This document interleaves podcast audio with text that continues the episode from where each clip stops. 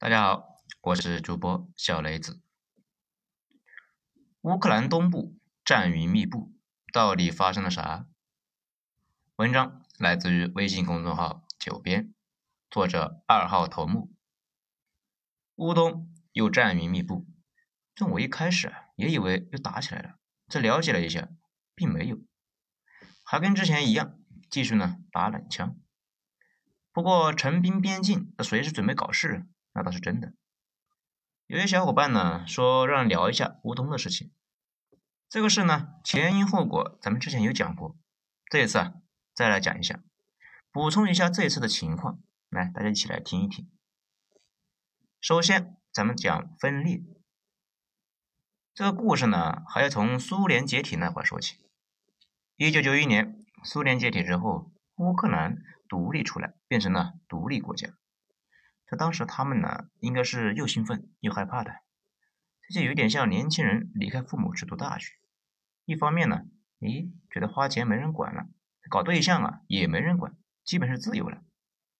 乌克兰资源丰富，又是呢一直以来都是大粮仓，说是有五千万人口，那放在中国这样的国家呢，五千万人口那都算不上一个人口大省，但是面积啊却顶得上四个山东，一点六个日本。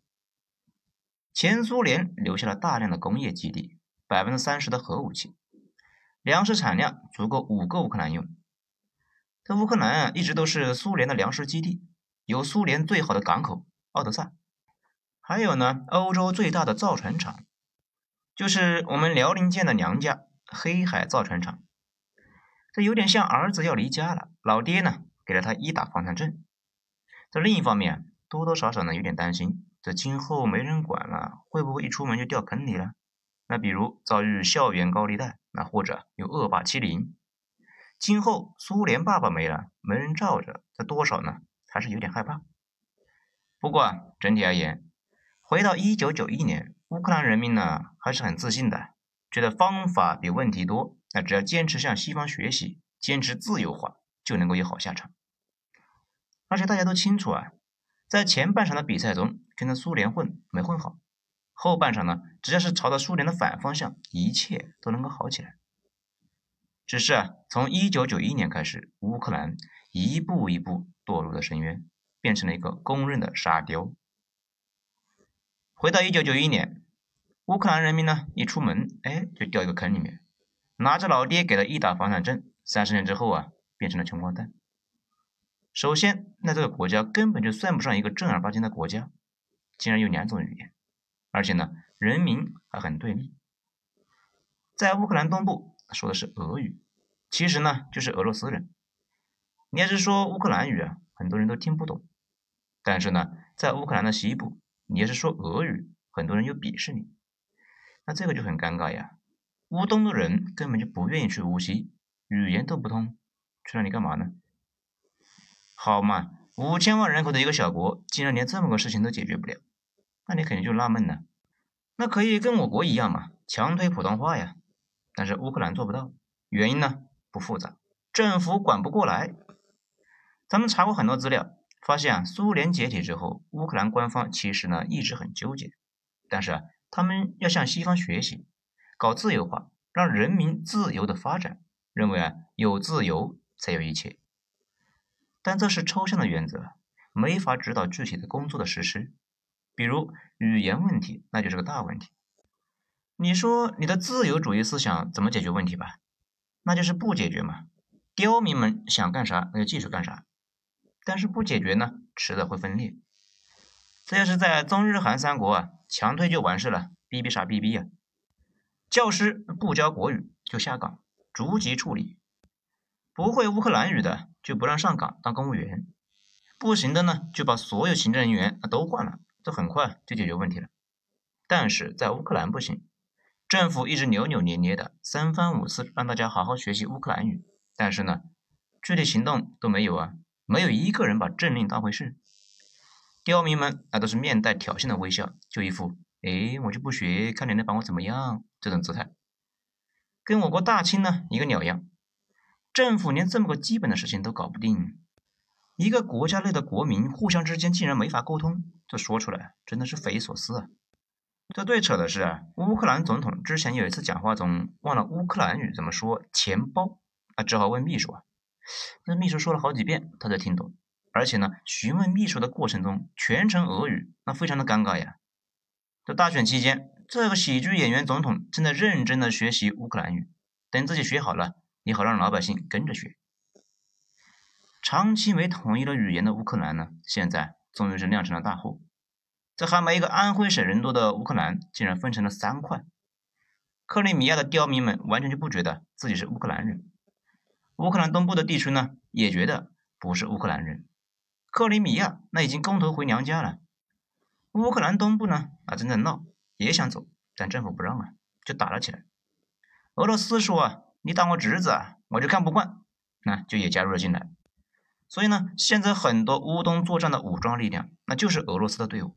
乌克兰连个官话都解决不了，能解决这么大的事情，那才有了鬼啊！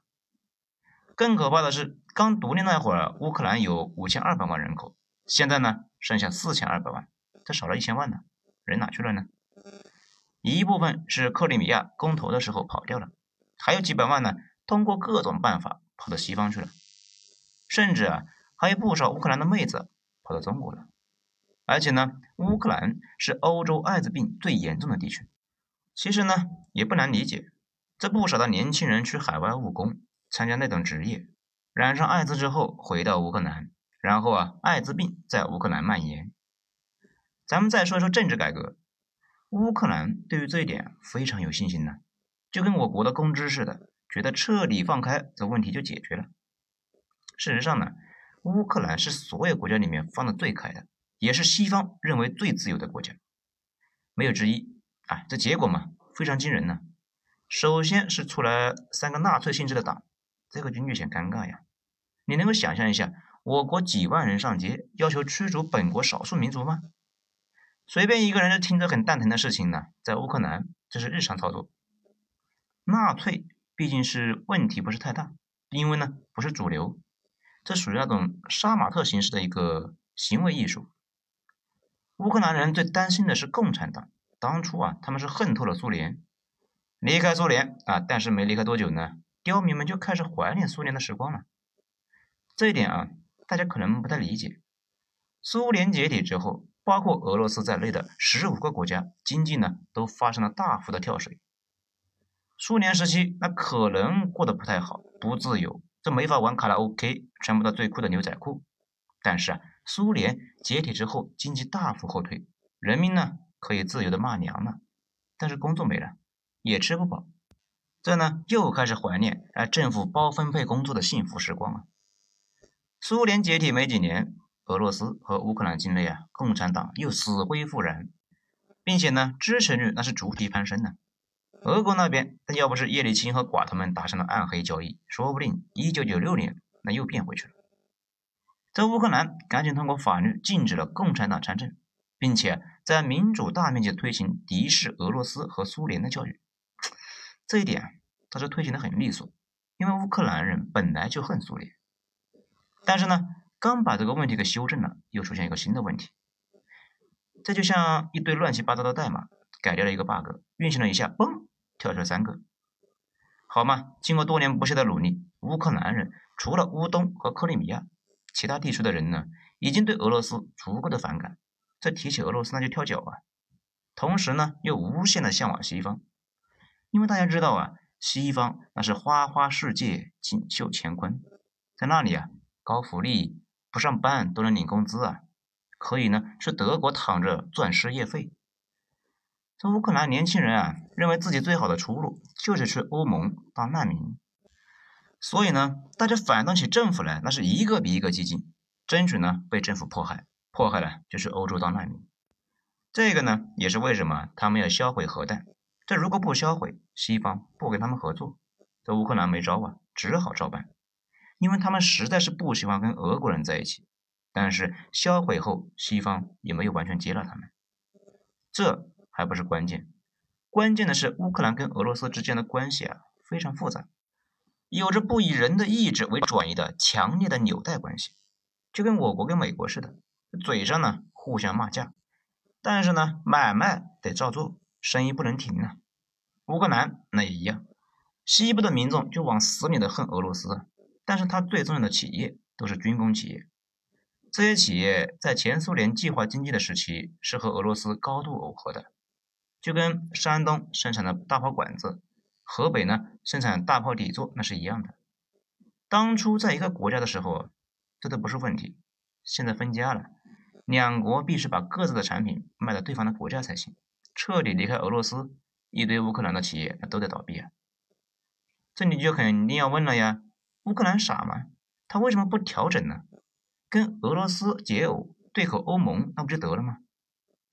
其实这个问题啊，随便一个乌克兰人都知道有问题，但是怎么解决却难倒了一堆人。工业体系那不是面团可以随便捏，都是有严格的标准的。乌克兰现在都是苏联的标准，它的炮筒子卖到欧盟。人家都装不到自己的坦克上，那也不难解决呀，调整工业标准呢。事实上呢，如果你调整了标准，首先咱不讨论巨大的调整费用谁出，所有的工业机床那都得重新调整。你调整了之后，欧盟就会买你的东西吗？欧盟内部现在产能都是过剩的呀，为什么要买你的东西呢？没有订单，你卖给谁呢？咱们举个例子，就跟你现在收入不高。羡慕北京的码农月薪五万，但是你敢辞职到北京改行当码农吗？如果你今年四十岁，上有老下有小，你还敢吗？这就叫做细节是魔鬼，抽象的原则那谁都懂，一到实施的环节，问题多的是难以想象，能够压垮所有完美的不得了的方案。乌克兰经济高度依赖俄罗斯，哪怕是在两国公开决裂、剑拔弩张之际。乌克兰第一大贸易伙伴一直呢都是俄罗斯。